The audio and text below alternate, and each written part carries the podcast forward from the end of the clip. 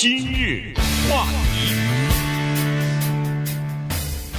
欢迎收听由中讯和高宁为您主持的今日话题。上星期五的时候呢，洛杉矶学区已经宣布了哈，呃，包括圣地亚哥学区呢，也都说在今年秋季啊，就是八月十八号开学的时候呢，他们一开始是不开放校园的。还是进行网课啊，上网课、远程教师教育。呃，等以后疫情逐渐好转之后呢，再重新考虑是不是什么时候恢复以及如何恢复。那么在星期一晚上的时候呢，洛杉矶和夹在洛杉矶和这个圣地亚哥中间的城县啊，Orange County 啊，他们的教育委员会 The Board of Education 呢，呃，开了个会，结果以四比一的这个结果呢，投票结果呢，呃，说是提通过了一项建议哈，就建议。城县的各个学区啊，它一共有二十四、二十八个学区，好像是城县的各个学区呢，可以在秋季的时候重新开放校园，而且呢，没有强制性的要求必须要在校园里边戴口罩，同时也没有要求在这个课堂里头保持安全的距离。所以这个呃建议一通过之后呢，昨天我看整个的。南加州恨不得家长、学生和这个老师之间啊，像炸了锅一样，大家在探讨这个问题了。对，那我们就把这两个地方稍微做一些比较哈，因为我一直觉得有的事情非常奇怪，就是难道一个地方还有地方的个性吗？就人有人的个性，但是一个地方它有地方的个性，就是这个地方的人他是这种做法，那个地方的人就能截然的不同。那首先我们看一下洛杉矶学区和纽约学区相比呢？纽约的学区是全美国最大的。我们说的大，不是一个完全的地理的概念，而是一个人数的概念。就纽约学区的学生和教职员工加起来是全美国最大的。排在第二的呢是洛杉矶。洛杉矶这个学区的学生差不多五十万左右，教职员工七万五，所以加起来五十七万五左右。嗯，这是一个巨大的机器，里面在产生着各种各样的人，各种各样的事情。所以，当他昨天宣布了这个消息，说八月十八号继续在家上课，呃，上网课，不开返校上课这个情况的时候呢，第一个做出直接反应的这个人的名字叫川普总统。他昨天接受了 CBS 独家的访问啊，他是这么说的：I would tell parents and teachers that you should find yourself a new person, whoever's in charge of that decision, because it's a terrible decision. Because children and parents are dying from That trauma too. They're dying because they can't do what they're doing. Mothers can't go to work because all of a sudden they have to stay home and watch their child, and fathers.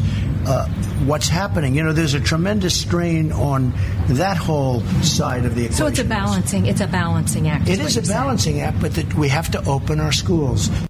对，如果你听到他的讲话有点空旷，呃，告诉大家，他这个访问是保持了社交距离的访问。呃，就那个记者。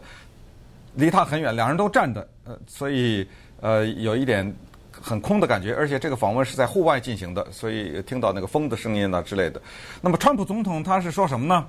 他是说，哦，你洛杉矶给我玩这套是吧？那我告诉你，这是谁的决定？把那个人开掉。哎，他说这是一个非常糟糕的决定。然后他就说了，他说孩子们在死去。这句话很重啊！怎么叫死呢？就是说，你让孩子不上学，在家里待着，他们死了，有一些。哎，这我是第一次听说啊。嗯。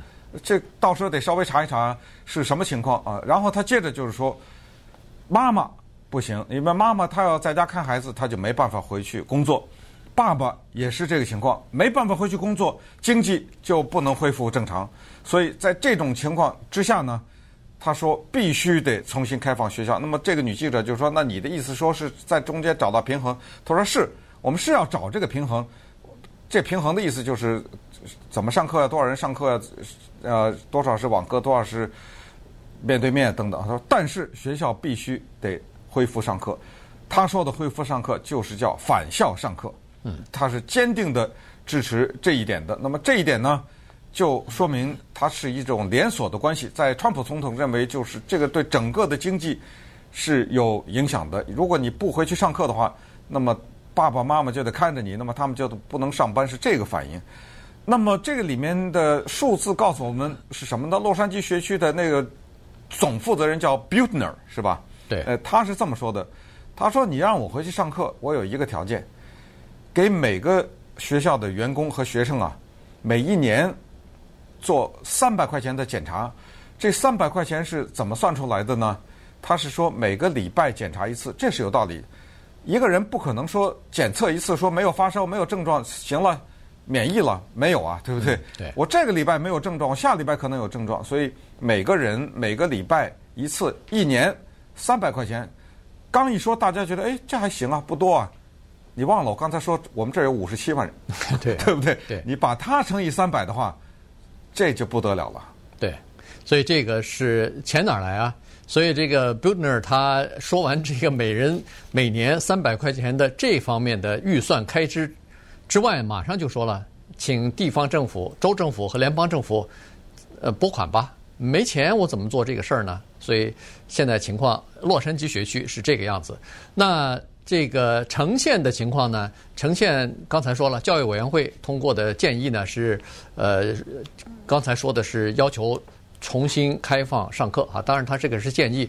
呃，顺便说一下，他们的这个建议是没有法律效效应的，对就是所以叫做白皮书。对，白皮书不是强制性的，只是建议而已。呃，不需要戴口罩啊。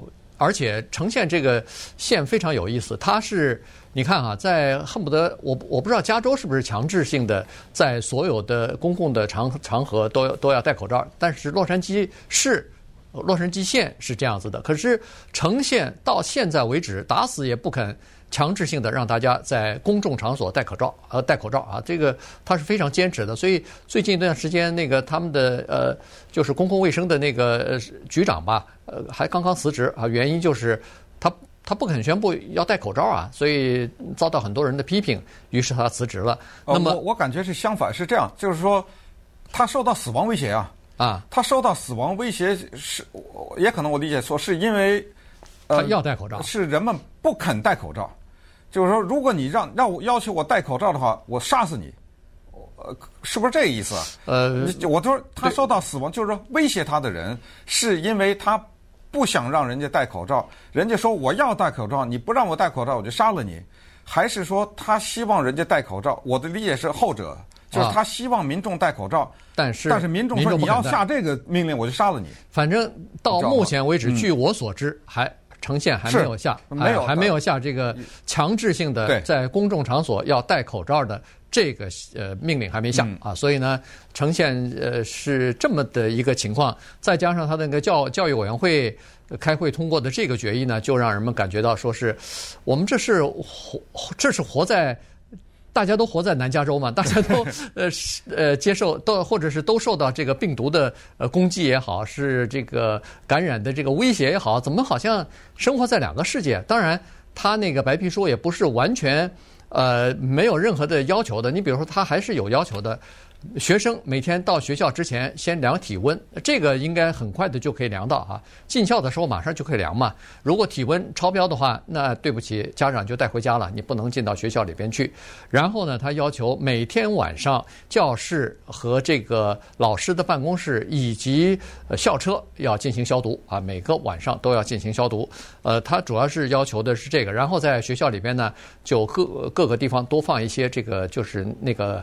呃，洗手消毒液啊，就是学生可以随时呃洗手。他认为说这样就够了。呃，他这个白皮书说，为什么我们说学校应该重新开课而不要戴口罩呢？他有这么几个原因啊。第一，要重新开课的原因是，网上教学在过去的四个月里边的试验当中是必须要承认是完全失败了。这个没有达到预期的效果，学生在家里头学不到东西啊。这个是家长也有抱怨，学生的情况也不是很好。第二呢，就是他提出来一个东西，就是说，越在现在这种危机时刻，越在现在这种不确定性比较呃明显，面对我们所有人的时刻，成年人应该做出一个榜样。这个榜样是什么呢？就是叫做勇气加毅力啊！要告诉大家，在目前这种情况之下，我们可以顶着危险，呃，回到呃学校里边去上课，哦、给孩子给孩子做出一个榜样来。我觉得有的时候勇气和鲁莽之间说不清楚啊，是对不对？这个拿自己的命开玩笑。好，我们那稍待会儿，我们再看看呈县这个地方是大概是些什么人构成的啊？它是这个地方的特点，因为对于很多我们其他地方的听众，外国的也好，纽约的也好，可能。就是个名字，就是呈现，对不对？呃，他完全也不太了解这个地方，但我们还是比较了解的。今日话题，欢迎继续收听由钟迅和高宁为您主持的今日话题。这个呈现啊，啊，Orange County，它的教育委员会通过这么一个白皮书哈、就是一个建议，呃，要求学校呢，或者说是建议学校啊，在秋季的时候呢，可以重新开放校园，呃，但是不需要进行，比如说是呃社交距离、啊，或者说是戴口罩啊，所以这个事儿呢，人们就反应比较大了。当然，教师是反对呃力量比较多的哈、就是说在这个进行。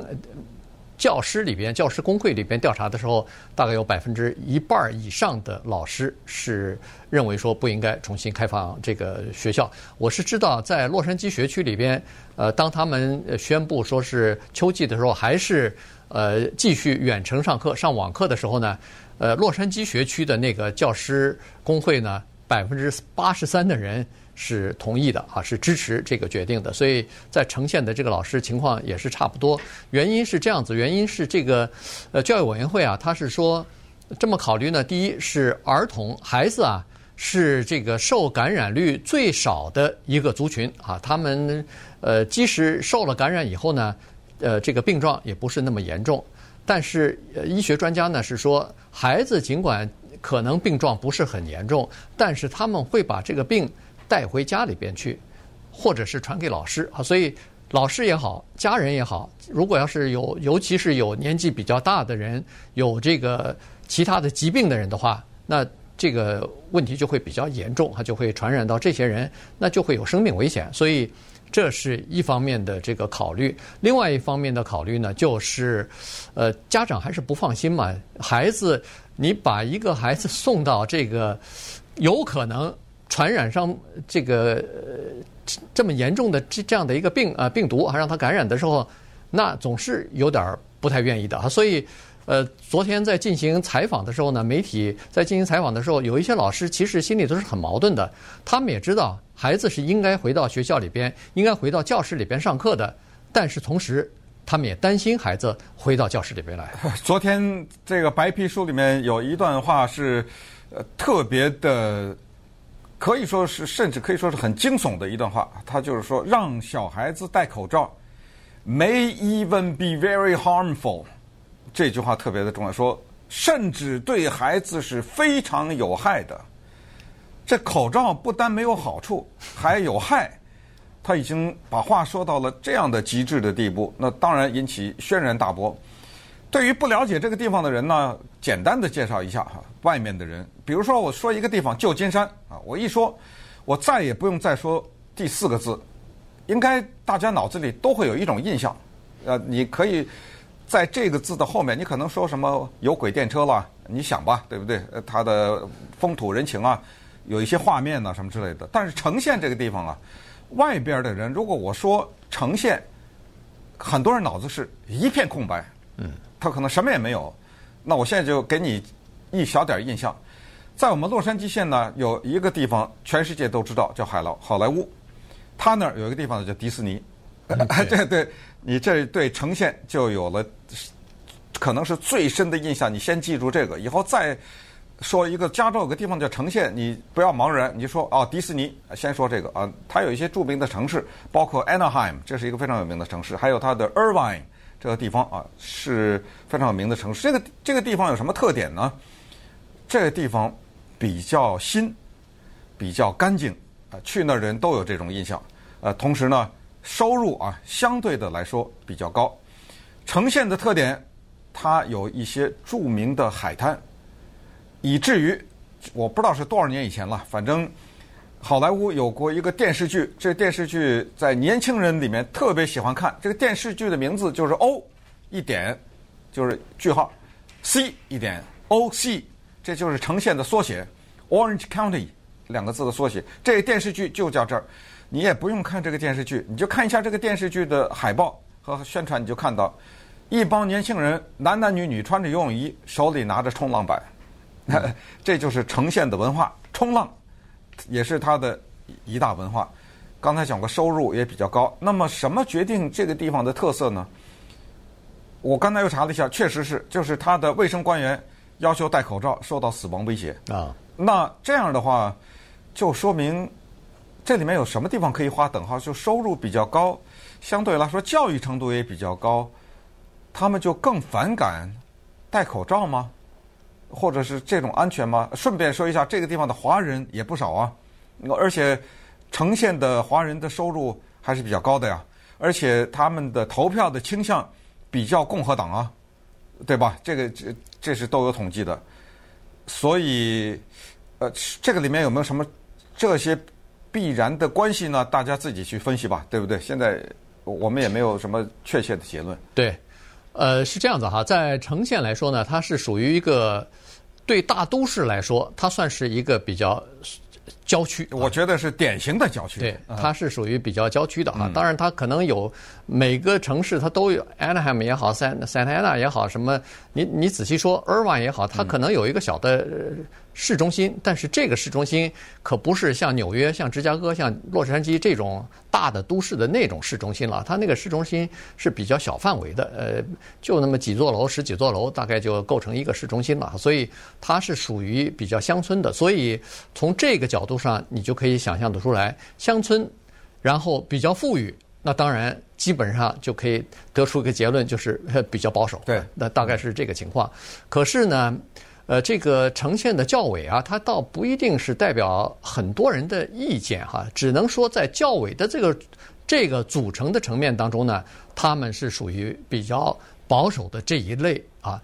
呃，因为我看昨天的时候，这个城县的两个比较大的学区啊，一个是 Anaheim 学区，大概有三万多人。的学生包括包括老师，然后还有一个是 Santa Ana 更大一点，五万学生啊，加上呃包括老师了，呃，这两个学区已经宣布了，他们呃不理会这个教育委员会的建议，他们准备在今年秋季的时候也是上网课啊，远程开学。呃，好像今天早上我听 Irvine 的学区也做出同样的这个决定来了，所以实际上学校当中啊。